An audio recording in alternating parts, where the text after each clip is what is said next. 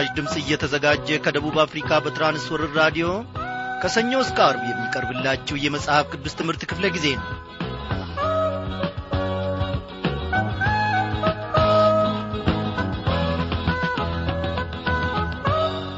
ከምንገምተው ከምናስበውም በላይ ታላቅ የሆነ እግዚአብሔር አምላካችን ለዘላለም የተመሰገነ ይሁን።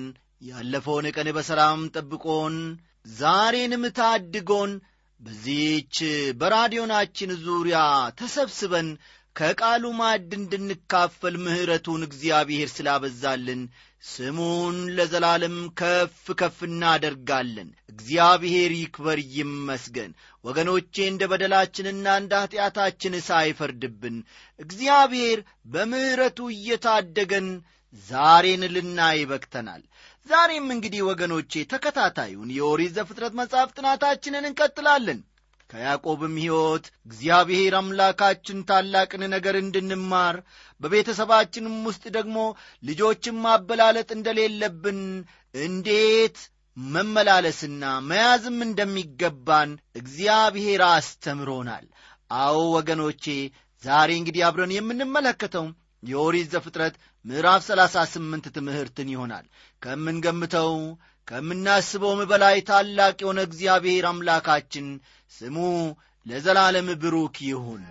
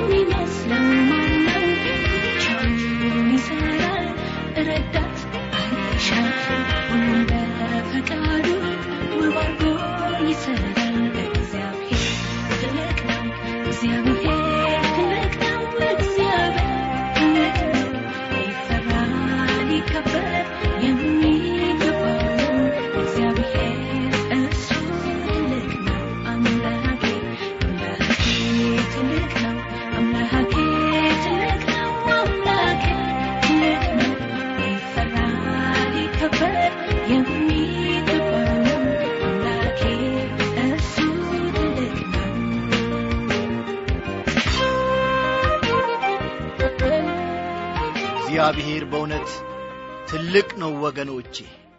ትልቅ ነው ስንልህ ደግሞ ለመግለጽ ቃላቶች ያጥሩናል በእውነት። እግዚአብሔር በነገሮቻችን በእያንዳንዱ ጥቃቅንና ትላልቁ ነገር ውስጥ ማንነቱን ይገልጣል ማንነቱን ያስከብራል። እግዚአብሔር ትልቅ ነው። አዎ ድንቅ ነገርን መስራት ድንቅ ነገርን ማድረግ ያውቅበታልና እኛ በተጨነቅንበት እኛ በሰጋንበት ነገር ላይ ተገልጦ እጃችንን ባፋችን ላይ ያስጭንና ያስገርመናል። እግዚአብሔር ትልቅ ነው። ጌታ እግዚአብሔር አምላካችን እናመሰግንሃለን ስለዚህች ቀን። አሁንም አባቴና አምላኬ ሆይ በፊትህ ደግሞ ተገኝተናል እግዚአብሔር ሆይ አመጣጣችንን ተመልከት። መልካም ነገር የለብንም መልካም ነገር አይገኝብንም። ደካሞች ኀጢአተኞች ነን። በበጎነትህና በምሕረትህ ደግሞ እንድትመለከተን በፍቅርህም እንድትጐበኘን እንለምንሃለን። ይህቺን ምሽት ባርክልን። ይህቺ ምሽት ዐይናችን ተገልጦ መንፈሳዊ ዐይኖቻችን በርተው የአንተን ታላቅ ሥራ የምናይበት ኖ ራሳችንም ከቃል አኳያ የምንመዝንበትና የምንፈትንበት ምሽት ይሆንልን ዘንድ እንለምንሃለን። የምንማረውን ቃልህን ባርክልን። በጌታ በኢየሱስ ክርስቶስ ባከበርከው በአንድ ልጄ ስም አሜን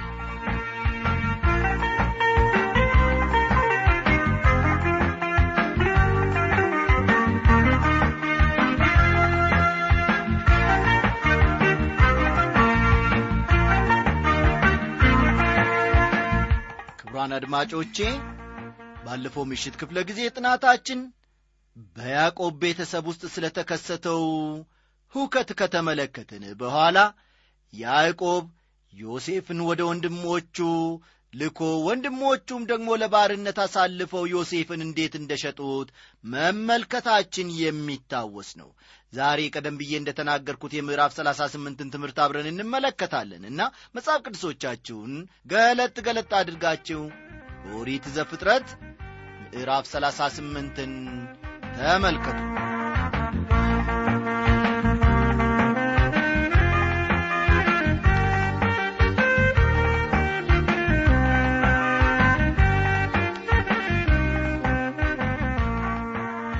ክቡራን አድማጮቼ በመጽሐፍ ቅዱስ ውስጥ የማያስፈልጉ ከሚመስሉ ምዕራፎች መካከል ይህ ምዕራፍ አንዱ ነው። በምዕራፉ ውስጥ የተጠቀሰውን ታሪክ ካነበባችሁ በኋላ ይህ ምዕራፍ ከመጽሐፍ ቅዱስ ውስጥ እንዲወጣ ትመኙ ወይም ታስቡ ይሆናል። እንዲያውም ይህ ምዕራፍ አላስፈላጊ ነው ብላችሁ አንድ ድምዳሜ ላይ ትደርሱ ይሆናል። ብዙ ሰዎች ይህ ምዕራፍ በመጽሐፍ ቅዱስ ውስጥ ለምን ገባ እያሉ ይጠይቃሉ። ምዕራፉ ከማይወደዱ ምዕራፎች አንዱ እንደሆነ እኔም እስማማለሁ። ሆኖም ኢየሱስ ክርስቶስ ስለ መጣበት ስለ ይሁዳ ነገድ አንዳንድ ማብራሪያዎችን ይሰጠናል። ይህ እውነት ምዕራፉን በመጽሐፍ ቅዱስ ውስጥ እንዲካተት አድርጎታል። በዚህ ምዕራፍ ውስጥ ይሁዳ ትዕማር ፋሬዝና ኤራስ የሚሉ ስሞችን እናገኛለን። እነዚህ ስሞች የተለመዱ ስሞች ናችሁ ብላችሁ ታስቡ ይሆናል። ይህ የሆነው በአዲስ ኪዳን በማቴዎስ ወንጌል በመጀመሪያው ምዕራፍ ውስጥ እነዚህ ስሞች ስለተጠቀሱ ነው ኢየሱስ ክርስቶስ በተጠቀሰበት የዘራረግ ውስጥ የተጠቀሱ ስሞችም ናቸው። ይህ በጣም የሚያስገርም ነገር ነው። ንጹሕ የሆነው ኢየሱስ ክርስቶስ በኀጢአተኞች መስመር ውስጥ ገባ። እርሱ ያለ ኀጢአት ሆኖ ሳለ በሁሉ መንገድ መሰለ። ሁሉ ኀጢአተኛ በሆኑበትና ከእግዚአብሔር ክብር በራቁበት በሰዎች ልጆች ሥርዓት ውስጥ ገባ። ይህ ምዕራፍ ታዲያ ስለ ይሁዳ ኀጢአትና ኀፍረትም ይናገረናል። ያዕቆብ ልጆችም ለያዕቆብ ለራሱ እየተመቹ አልነበሩም። ይህንን በሰፊው ደግሞ በተከታታይ ተምረናል። ከቢንያምና ከዮሴፍ በስተቀር ሌሎቹ የያዕቆብ ልጆች አስቸጋሪዎች ነበሩ። ዮሴፍም አባቱ እንደዚያ እየወደደው ስለ ጠፋበት ለአባቱ ትልቅ የልብ ስብራት ሆኖበት ነበር። ያዕቆብ አብዛኛውን የሕይወቱን ክፍል ከደስታና ከእረፍት ይልቅ በሐዘን እንዳሳለፈ እንመለከታለን። በዚህም ከአብርሃም የተለየ ነው እግዚአብሔር አብርሃምን በኦሪት ዘፍጥረት ምዕራፍ 18 ቁጥር 19 እንዲህ እንዳለው ታስታውሳላች። ጽድቅንና ፍርድን በማድረግ የእግዚአብሔርን መንገድ ይጠብቁ ዘንድ ልጆቹንና ከእርሱ በኋላ ቤቱን እንዲያዛውቃለሁና ይህም እግዚአብሔር በአብርሃም ላይ የተናገረውን ነገር ሁሉ ያመጣ ዘንድ ነው ይላል። ያዕቆብ ከላባ ጋር በነበረው ውዝግብ ብዙ ዘመናትን አሳልፏል። ስለዚህ ልጆቹን ለማሳደግ በቂ ጊዜ አልነበረውም። ይህም እያንዳንዳቸው በኀጢአት እንዲጠመዱ አድርጓቸዋል። ይህ ምዕራፍ በእግዚአብሔር ቃል ውስጥ እንዲካተት ያደረጉት ሌሎችም ምክንያቶች እንዳሉ አምናለሁ።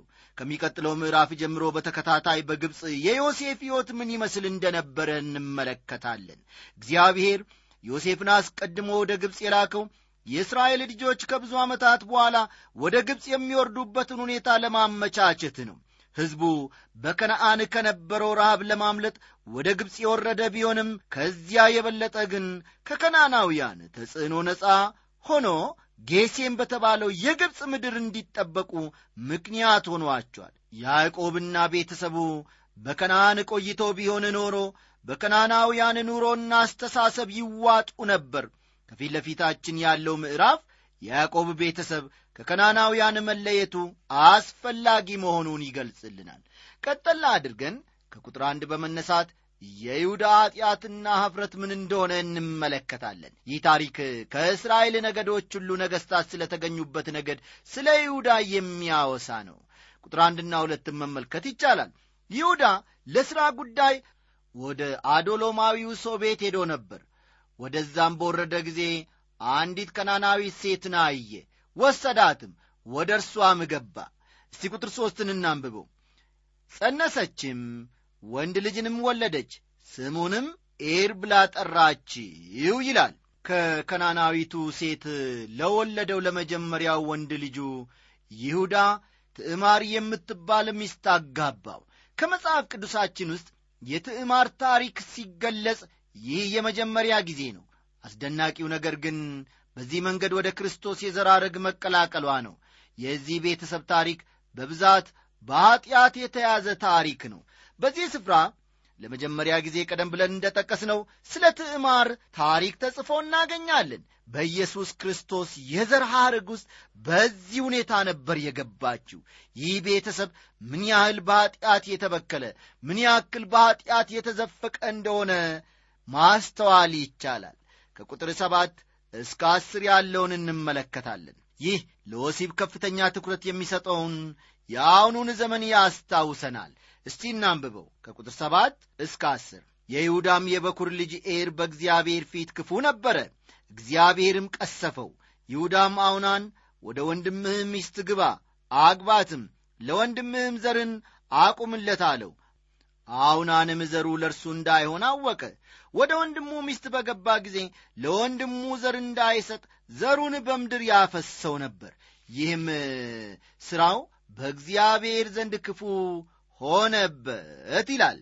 በዚያን ዘመን አንድ ሰው ወንድሙ ቢሞት የወንድሙን ሚስት የማግባት ልማድ ነበራቸው። የይሁዳ የበኩር ልጅ ኤር በሞተበት ጊዜ ወንድሙ አውናን የኤርን ሚስት አግብቶ ዘር እንዲተካ አባቱ ጠይቆት ነበረ። ነገር ግን አውና ፈቃደኛ ባለመሆኑ እርሱም በሞት ተቀጣ። ይሁዳ ሌላ ትንሽ ብላቴና ልጅ ነበረው።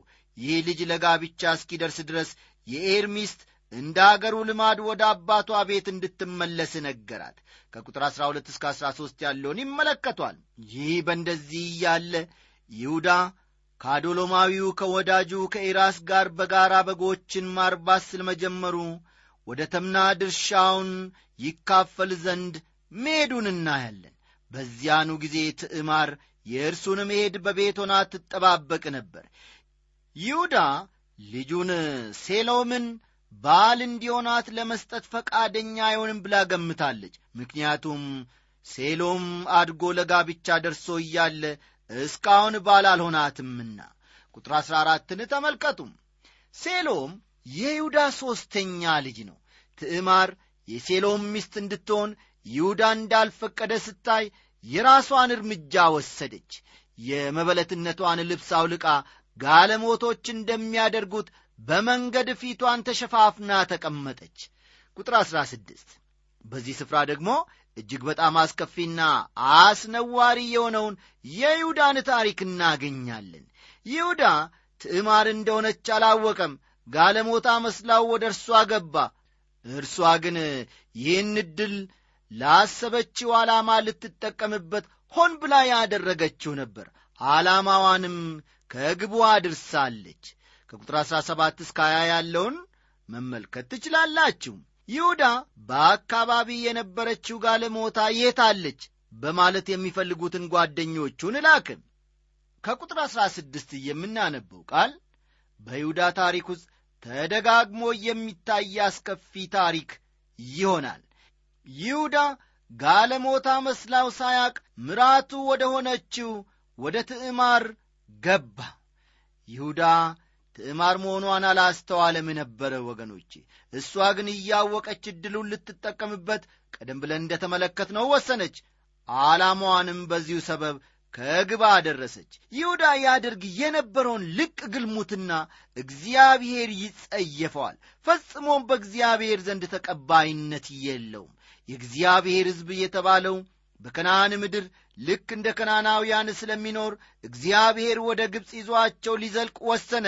በግብፅም ከሌሎች እንዳይገናኙ የተለየ ራስ አገዝ ቦታ ተሰጣቸው። ይህ የይሁዳ ታሪክ በእግዚአብሔር ቃል ውስጥ ተመዝግቦ መገኘቱ ያደረገውን ርኩሰት እግዚአብሔር ይደግፈዋል ማለት አይደለም። የእግዚአብሔር ሕዝብ እንደ ከናናውያን ያደርግ ስለ ነበር በርኩሰታቸው ጨርሰው ከመጥፋታቸው በፊት ከዚያ አገር ያስወጣቸውና ወደ ግብፅ ያፈልሳቸው ዘንድ ፈቀደ። በግብፅም ከሌሎች ጎሳዎች ክፉ ልማድ እንዲጠበቁ ሲል ጌሴም በተባለው ምድር እንዲቀመጡ እግዚአብሔር አደረገ።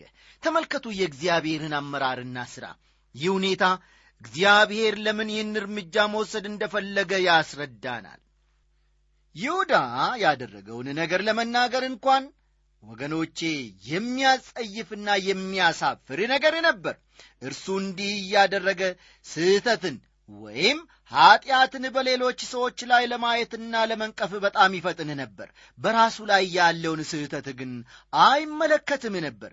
ጌታችን ኢየሱስ ክርስቶስ ሲያስተምር በራስ ዐይን ውስጥ ያለውን ግንድ ሳታወጣ በወንድም ዐይን ውስጥ ያለውን ጉድፍ እንዴት ላውጣ ትላለ አንተ ግብዝ አስቀድመ በዐይን ውስጥ ያለውን ግንድ አውጣ ከዚያ በኋላ በወንድም ዐይን ውስጥ ያለውን ጉድፍ ለማውጣት እንድትችል አጥርተ ታያለ ብሎ ነበር። በተመሳሳይ መልኩ ይህ ሁኔታ ዳዊት ኀጢአትን ባደረገ ጊዜ ነቢዩ ናታን ወደ ዳዊት በመቅረብ የሚወዳት አንዲት በግ ስለ ነበረችው አንድ ሰው የነገረውን ታሪክ ያስታውሰናል። ባለጸጋው ሰው መጥቶ የዚህን ድሃ በግ ወስዶ እንዳረደበት ናታን ለዳዊት ሲነግረው ዳዊት ወዲያውኑ በችኮላ ይህን ያደረገው ያ ባለጠጋ መገደል አለበት በማለት ፈረደ። በዚህን ጊዜ ነቢዩ ናታን ያ ባለጠጋ ሰው እኮ አንተነ አለው። ይህ በጣም አስገራሚ ነገር ነው። አብዛኞቻችን ጥፋትን ወይም ኀጢአትን በሌሎች ሰዎች ላይ ማየት ይቀናናል። ነገር ግን የእኛ ስህተትና ኀጢአት አይታየንም። በሌሎች ከመፍረዳችን በፊት ወገኖቼ ዛሬ የተጠየፍነውንና የጠላነውን ኀጢአት መልሰን እንዳናደርግ ልዑል እግዚአብሔር ይጠብቀን ወገኖቼ። ይሁዳ የሚከሰስበት ጥፋት ድርብ ነው ኀጢአቱ በራሱ አስከፊ ነው። እንዲሁም ይሁዳ ከልጁ ሚስት ጋር ነበር ያመነዘረው የከነአን ሰዎች በእንዲህ ዐይነት ኀጢአት ውስጥ ይኖሩ ነበር። ዛሬም ቢሆን ዘመናችንን ስንመለከት ከእግዚአብሔር የራቁ ሰዎች በልቅ የወሲብ ነጻነት ውስጥ ይመላለሳሉ። እነዚህ ሰዎች ስለሚሰሩት ኀጢአት በእግዚአብሔር ፊት መልስ ይሰጣሉ እርሱም ይፈርድባቸዋል። የከነአን ሰዎች ከኀጢአታቸው የተነሣ ጠፍተዋል ወገኖቼ እግዚአብሔር ፈረደባቸው። ከዚህ በከነአን ሰዎች ላይ ከደረሰው ጥፋት እያንዳንዱ ሰው ሊማር በተገባው ነበረ ነገር ግን ዛሬም ቢሆን እጅግ በጣም ብዙ ሰዎች ክርስቲያኖችን ጨምሮ ትምህርት የሚቀስሙበት አይመስልም። ይህ ምዕራፍ በእግዚአብሔር ቃል ውስጥ የተካተተው ለእኛ ማስጠንቀቂያ እንዲሆነን ነው። እንዲሁም እግዚአብሔር ኀጢአትን እንደሚቃወምና ከዚህም የተነሣ ሕዝቡን እስራኤልን ከፍልስጤም ምድር ወደ ግብፅ ምድር እንዳፈለሰው እንረዳለን። ቁጥር አምስትን ተመልከቱ። በዚህ ስፍራ ይሁዳ ትዕማር እንድትቃጠል ፈርዶ እንደ ነበረ እናያለን። ነገር ግን ትዕማር የጸነስኩለት ይህ ሰው ነው ብላ ይሁዳ የሰጣትን የመያዣ ዕቃዎች አሳየች። ይሁዳም ዕቃዎቹን ተመልክቶ የእርሱ እንደሆኑ አመነ። ቁጥር 26 ላይ ከእኔ ይልቅ እርሷ እውነተኛ ሆነች ልጄን ሴሎምን አልሰጠኋትምና አለ። ደግሞም አላወቃትምም ይላል ይህ ለይሁዳ የመልስ ምት ያክል ነው። ነገር ግን ወገኖቼ ይሁዳ የከናናውያንን ባህል ምን ያክል እንደ ተለማመደ ከዚህ ማስተዋል ይቻላል። እዚህ ላይ ከሕይወታችን ጋር የምናዛምዳቸውን ነጥቦች መጥቀስ እወዳለሁ። እነዚህ የተጻፉት ነገሮች ሁሉ ለትምህርታችን እንደ ተጻፉ ልብ ልንል ይገባናል። ለእኛ ምሳሌዎች ናቸውና ዛሬ ዛሬ ብዙ አስተማሪዎችና ሰባኪዎች ዛሬ ለዚህ ትውልድ መመስከር ከፈለግንና በተገቢው መንገድ መልእክታችንን ለማስተላለፍ ይረዳን ዘንድ ወደ ሕዝቡ የመረዳት ደረጃ ዝቅ ማለት እንደሚገባን ይነግሩናል። እኔ በዚህ ሐሳብ አልስማማም ወገኖቼ። እግዚአብሔር ለምስክርነት ያንን መንገድ ፈጽሞ አልተጠቀምም። እግዚአብሔር በማንኛውም ሁኔታ ውስጥ ልጆቹ ከፍ ባለና በተመቻቸ ሁኔታ ውስጥ እንዲኖሩ ይፈልጋል። እግዚአብሔር በዘመናት ሁሉ የሚያስነሳቸውን ሰዎች ከዓለም ጋር ተመሳስለው እንዲመሰክሩ ጠይቋቸው ወይም የግድ ብሏቸውም አያውቅም። ይልቁንም ሁልጊዜ እግዚአብሔር የሰጣቸውን መልእክት ብቻ ሳይቀንሱና ሳይጨምሩ በክቡርነቱ እንዲገልጹት ይፈልጋል። ዛሬም ቢሆን ከእኛ የሚጠበቀው የሆነው ወገኖቼ። ሕይወታችን ለወንጌል የሚያመች ከሆነ ወይም የቃል እውነት በሕይወታችን የሚገለጽ ከሆነ የምንናገረውን ቃሉን እግዚአብሔር በድንቅና በታምራት ያጸነዋል። ይህንን በደንብ መረዳት መቻል አለብን። ምስክርነታችንም ፍሬያማ ይሆናል ዛሬ ብዙ መጋቢዎችና ካህናት አገልግሎታቸው ሰዎችን የማይማርከው እንደ ቃሉ ስለማይኖሩና ምስክርነታቸው ስለተበላሸ ነው። ነገር ግን እንደ እግዚአብሔር ቃል በጽድቅና በቅድስና ቢመላለሱ ኖሮ ቃሉንም በማድረግ በሕይወታቸው ምስክርነት ቢያሳዩ ኖሮ አገልግሎታቸው እውነቴን ነው የምላችሁ ፍሬያማና ውጤታማ ይሆናል። ስለዚህም እኛም የእግዚአብሔርን ቃል ወይም ወንጌልን መናገር ስላለብን ብቻ ሳይሆን የምንናገረው በመረዳትና ከሕይወታችን ጋር በማዛመድ መልእክቱን እንድናስተላልፍ የወንጌል አደራ ለእያንዳንዳችን ተሰጥቶናል። አንዳንድ ጊዜ የሰዎች ብዛት ባለበት ቦታ ብቻ የእግዚአብሔር ሕልውና የሚገለጽ ሊመስለን ይችላል። ነገር ግን ነገሩ እንደዚህ አይደለም ኢየሱስ ክርስቶስ በምድር ላይ በነበረበት ጊዜ አገልግሎቱን ይሰጥ የነበረው ለብዙ ሕዝብ ብቻ ሳይሆን ለጥቂት ሰዎችና በግለሰብ ደረጃ በየቤታቸው እየገባም ጭምር ነበር። ስለዚህ የእኛም አገልግሎት ለብዙዎችም ሆነ ለጥቂቶች በተገቢ ሁኔታ ሊደርስ የሚችለው እንዲሁም ውጤት ሊያመጣ የሚችለው በቅድስናና በትሕትና ስናገለግል ነው። በዚያን ጊዜ እግዚአብሔር ቃሉንና ኃይሉን በውስጣችን ያስተላልፋል ይሁዳን በምዕራፉ ውስጥ እንደ ተመለከት ነው ሕይወቱ ሊበላሽና በኀጢአት ሊበከል የቻለው ወገኖቼ ራሱን ወደ ከነአን ሰዎች አጉል ልማድ ዝቅ አድርጎ በመመላለሱና በመለማመዱ ነው። እኛም የእግዚአብሔርን ታላቅነትና ክቡርነት የኢየሱስ ክርስቶስን አዳኝነት ለመመስከር ስንል ዝቅ ብለን በማይገባን ስፍራ መቆም የለብንም። እግዚአብሔር ልጆቹ በዝቅታ ስፍራ ምንጊዜም እንዲኖሩ ፈልጎ አያውቅም። ከቁጥር 27 እስከ 30 ያለውን ተመልከቱ። በአዲስ ኪዳን ማቴዎስ ወንጌል ምዕራፍ 1 ከቁጥር 2 እስከ 3 ተመሳሳይ የክርስቶስ ኢየሱስ የትውልድ አረግን ተዘርዝሮ እናገኛለን። እንደዚሁም በማቴዎስ ወንጌል ምዕራፍ 1 ቁጥር 16 ይኸው የኢየሱስ ክርስቶስ የዘር ሐረግ ተጠቅሶ እናገኛለን። ኢየሱስ ክርስቶስ በይሁዳና በትዕማር የዘር ሐረግ በኩል መምጣቱ እጅግ የሚያስገርም ነገር ነው። እርሱ ወደ ሰዎች ልጆች የመጣው በኀጢአተኞች የዘር መስመር በኩል ነው። እኛ በእርሱ ሆነን የእግዚአብሔር ጽድቅ እንሆን ዘንድ ኀጢአት ያላወቀውን እርሱን ስለ እኛ ኀጢአት አደረገው ይላል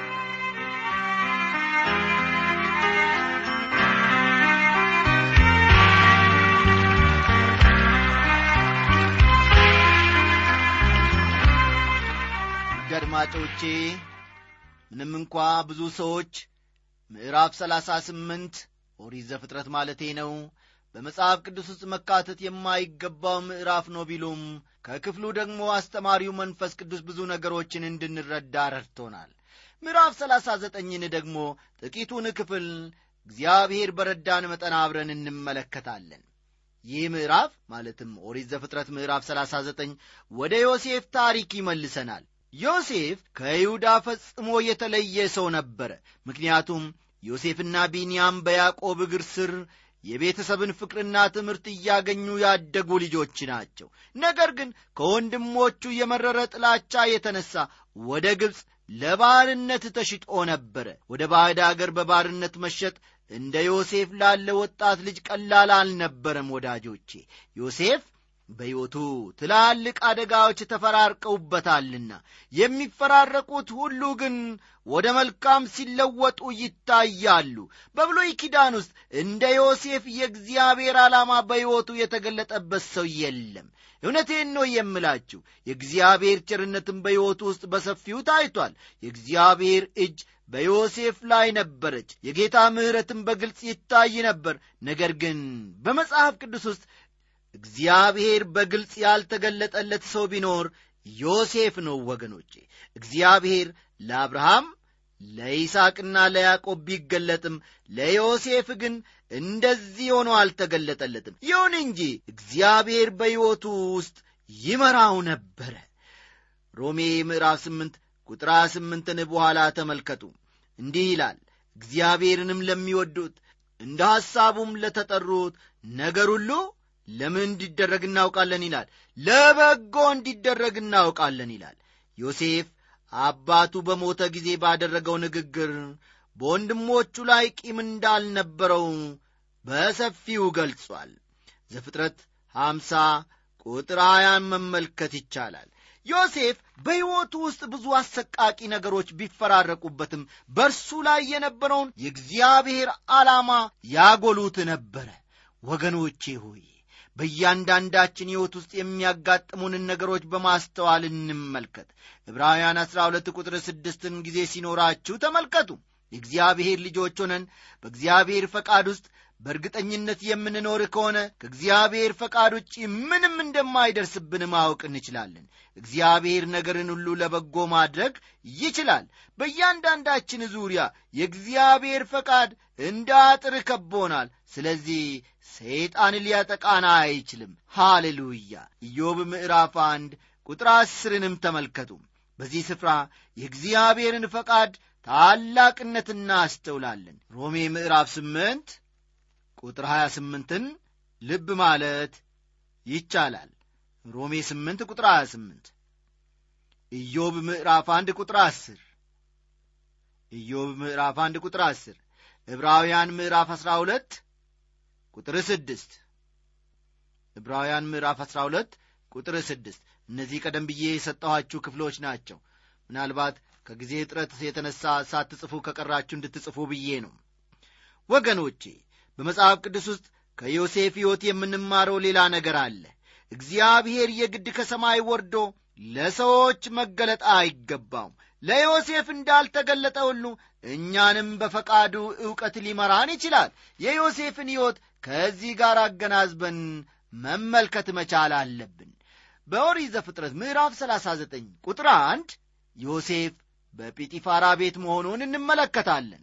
እንደ ዮሴፍ ያለ መልከ መልካም የአሥራ ሰባት ዓመት ወጣት ልጅ አግኝቶ መግዛት በወቅቱ ታላቅ ዕድል ነበረ። ጲጢፋራ በወቅቱ ባለሥልጣን ስለነበረ ዮሴፍን ሊገዛ ችሏል። ቁጥር ሁለትን ተመልከቱ።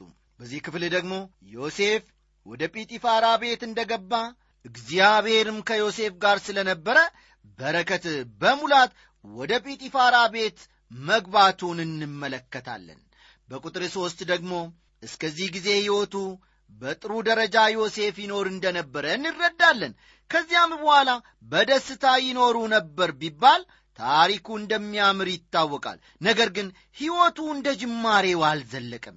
የእግዚአብሔር ልጆች በዓለም ውስጥ ሳሉ በብዙ ፈተናና ችግር ውስጥ ያልፋሉ። በዮሴፍ ሕይወት ውስጥ ይህንን እንመለከታለን። እንግዲህ ወገኖቼ የዛሬው ትምህርታችን እዚህ ላይ ያበቃል። ደህና አደሩልን።